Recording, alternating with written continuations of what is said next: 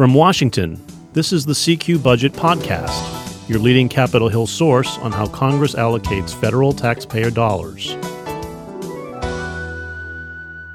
I'm David Lerman, your budget tracker. And I'm Jennifer Shutt, budget and appropriations reporter. And this is deadline day as we tape on Tuesday to figure out if there can be a COVID aid deal before the election. Speaker Nancy Pelosi set Tuesday as the day for whether to call it quits or or keep on plugging here in the in the coming days.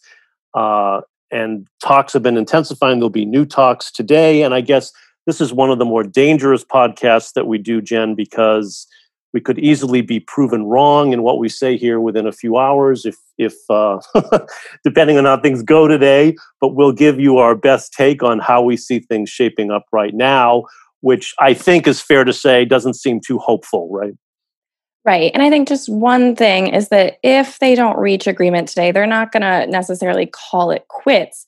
Today is just the day that Speaker Pelosi said if her and Treasury Secretary Steven Mnuchin cannot reach a bipartisan proposal on additional coronavirus aid by the end of today, that bill can't be drafted and legislative language can't be agreed to, kind of those nitty gritty in the weeds things before the election, right? They can't get this legislative draft out there to members to read and review before votes in the House and Senate before the election. But that doesn't, if they don't reach agreement today, that doesn't mean there's not going to be any more coronavirus aid. It's just probably going to happen in the lame duck session of Congress. Yes, that's a good point. This is the deadline for deciding if they can do it before the election. Um, it, it, there's there's no question that these talks are going to continue. I mean, if if they don't get it now, the pressure for this deal keeps mounting on both parties, and clearly they're going to keep plugging away at this until they can get something done. Most likely in the lame duck session, I think, but we'll see what happens today.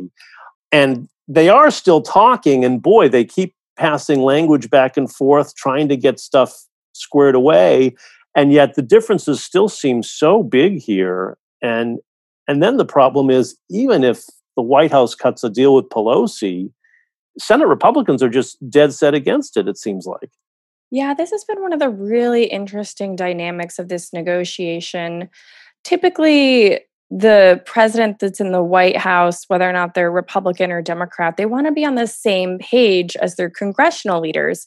And in this case, that would mean that President Trump and his sort of point negotiator, Treasury Secretary Steven Mnuchin, would be on the same page as Senate Majority Leader Mitch McConnell, but they are in very different places. We've been hearing from Trump for a couple weeks now that he really wants to, quote, go big.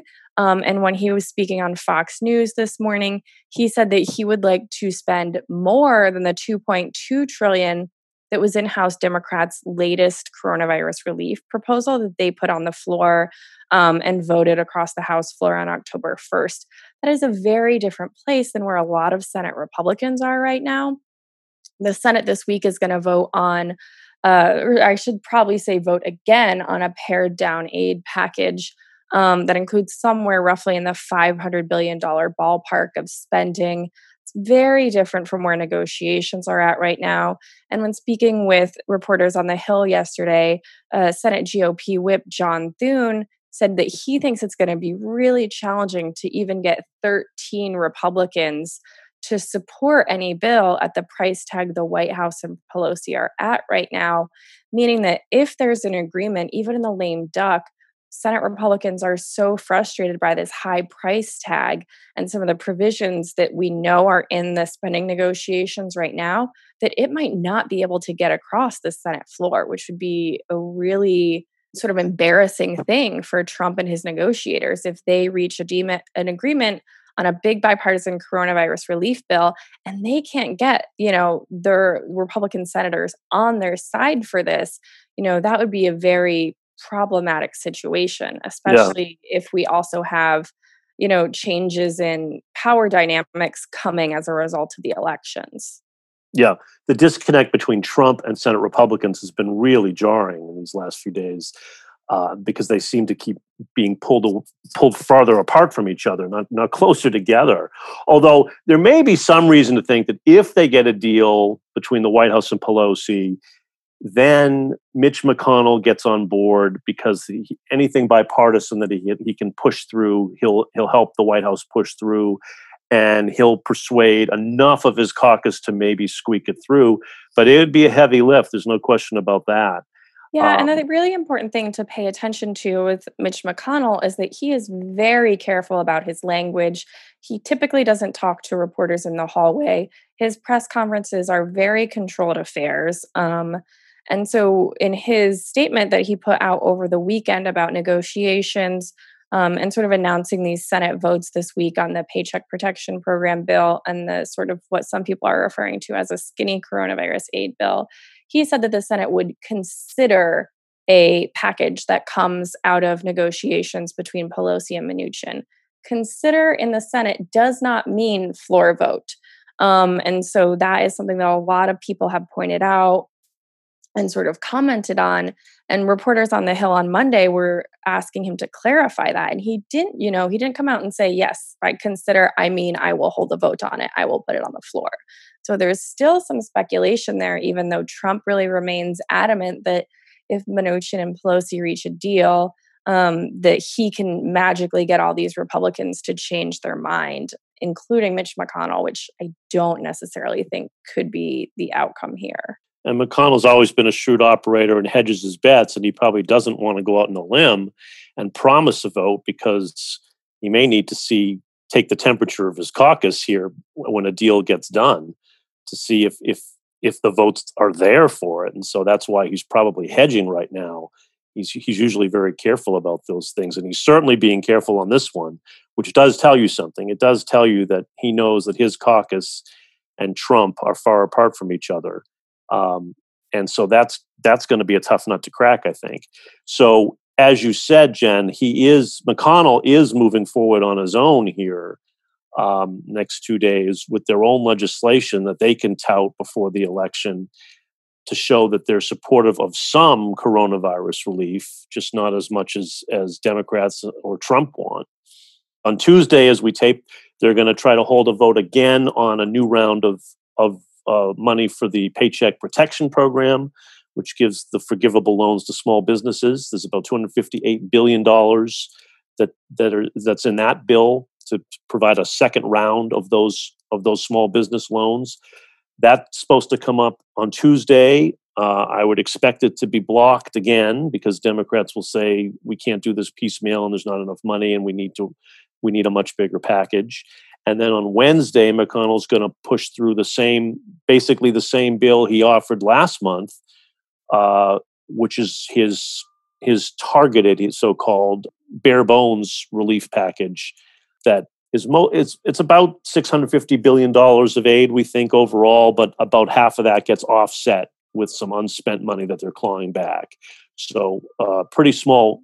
You know, net cost of about 300 billion dollars is pretty small uh, in the scheme of coronavirus relief packages we've had in the trillions. So um, that's that's the their own attempt by Senate Republicans to show support for coronavirus relief without um, without busting the bank, as they would put it. Um, and so that uh, undoubtedly uh, fails on the Senate floor. I think is safe to say because Democrats are having none of it and you can't advance anything without 60 votes in the Senate, and that means getting Democrats on board, which isn't happening here. So that'll be another show vote to look forward to this week. Uh, and the main question being is a bipartisan deal in the cards here this week?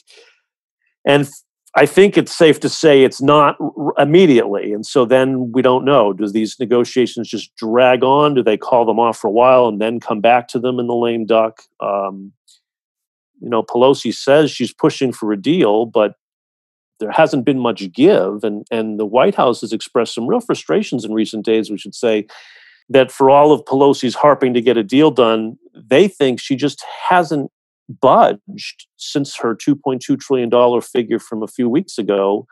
That's still sort of where she is. And actually, uh, the the Democratic bill, it turns out, is actually a little more expensive than was advertised because the Congressional Budget Office came back and said it's actually 2.4 trillion dollars, not 2.2 trillion.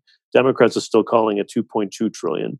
Um, but that's roughly where she is, and she hasn't budged. And and the White House is, has been inching up very gradually, but not enough to meet what Democrats want. Yeah, and I think one of the important things to note here is that Pelosi has been getting a little bit of pressure from within her conference to reach an agreement with the White House. A lot of her moderate Democrats do want to be able to campaign in these last, you know, few days and weeks at this point um, to you know be able to tell their constituents that they actually were able to reach agreement on an aid package and not just do these sort of show votes that the House and Senate are both participating in.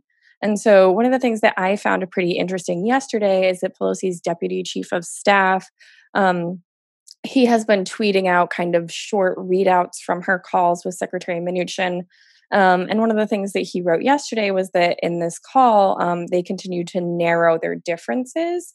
Um, and that the speaker has tasked committee chairs um, to reconcile differences with their GOP counterparts on key areas.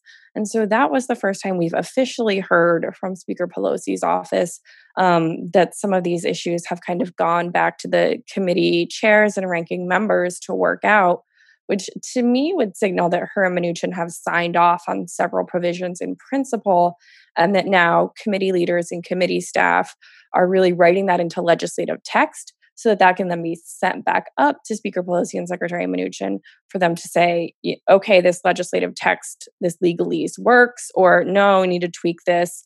And we know we have some of those issues going on already with this national coronavirus testing strategy that Pelosi and other Democrats have been really focused on, um, because Treasury Secretary Mnuchin said last week that you know they were going to mostly agree to the Democrats' language with a few tweaks. But then when they sent that to Pelosi's office, Pelosi's office said, you know, about 55% of that was changes to text and that a lot of things moved um, from words like shall to words like may, which they are uncomfortable with. And so, even when you can get kind of high level agreement on a dollar figure, there's still a lot of legislative text to be worked out in these negotiations. Um, but the important thing here is that they're sort of doing that side by side with negotiations. Um, so it seems like once they reach a deal, the bill won't be that far behind, which is a strategy they used earlier in March when they did the CARES Act. Yeah, but these policy disputes can can hold things up, as we know. My sense is they are sort of getting a little closer on this, this virus testing language. It seems like they're they're tweaking that, and and and they could get something done there. The question is, how many other unresolved issues are there? You know, and, and still hanging out there is this whole debate over over liability protection for employers that opened during the pandemic that McConnell is gunning for, and Democrats really resist. That's a huge policy hurdle that, that I still haven't heard that there's any resolution to. So it's things like that that could hold things up too, and and makes makes a deal happening today seem pretty unlikely. Um, but we'll see we'll see what happens by by nightfall and or later on as to where we are. Yeah, it's going to be a it's probably going to be a late night. I'm I'm thinking so. That does it for us today. If you have any questions or comments about our podcast, we'd love to hear from you. You can always drop us an email. The address is cqpodcast, one word, at cqrollcall.com. The CQ Budget Podcast is produced by CQ Roll Call a leader in nonpartisan political and policy news and analysis for more than 70 years. CQ Roll Call is part of Fiscal Note, a global technology and media company. Thank you all for listening. I'm David Lerman, your budget tracker. And I'm Jennifer Shutt, budget and appropriations reporter. You can always stay up to date by subscribing to the CQ Budget newsletter.